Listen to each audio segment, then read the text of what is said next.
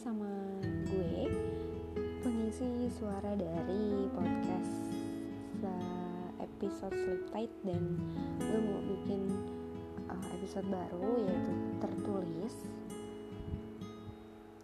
Sebenarnya gue mau cerita sedikit dari tulisan ini.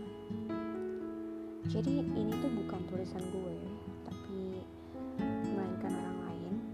Dan setelah gue dengar dan gue baca itu sedikit seperti apa yang gue rasain gitu. Sedikit ya tapi bukan berarti semuanya gitu.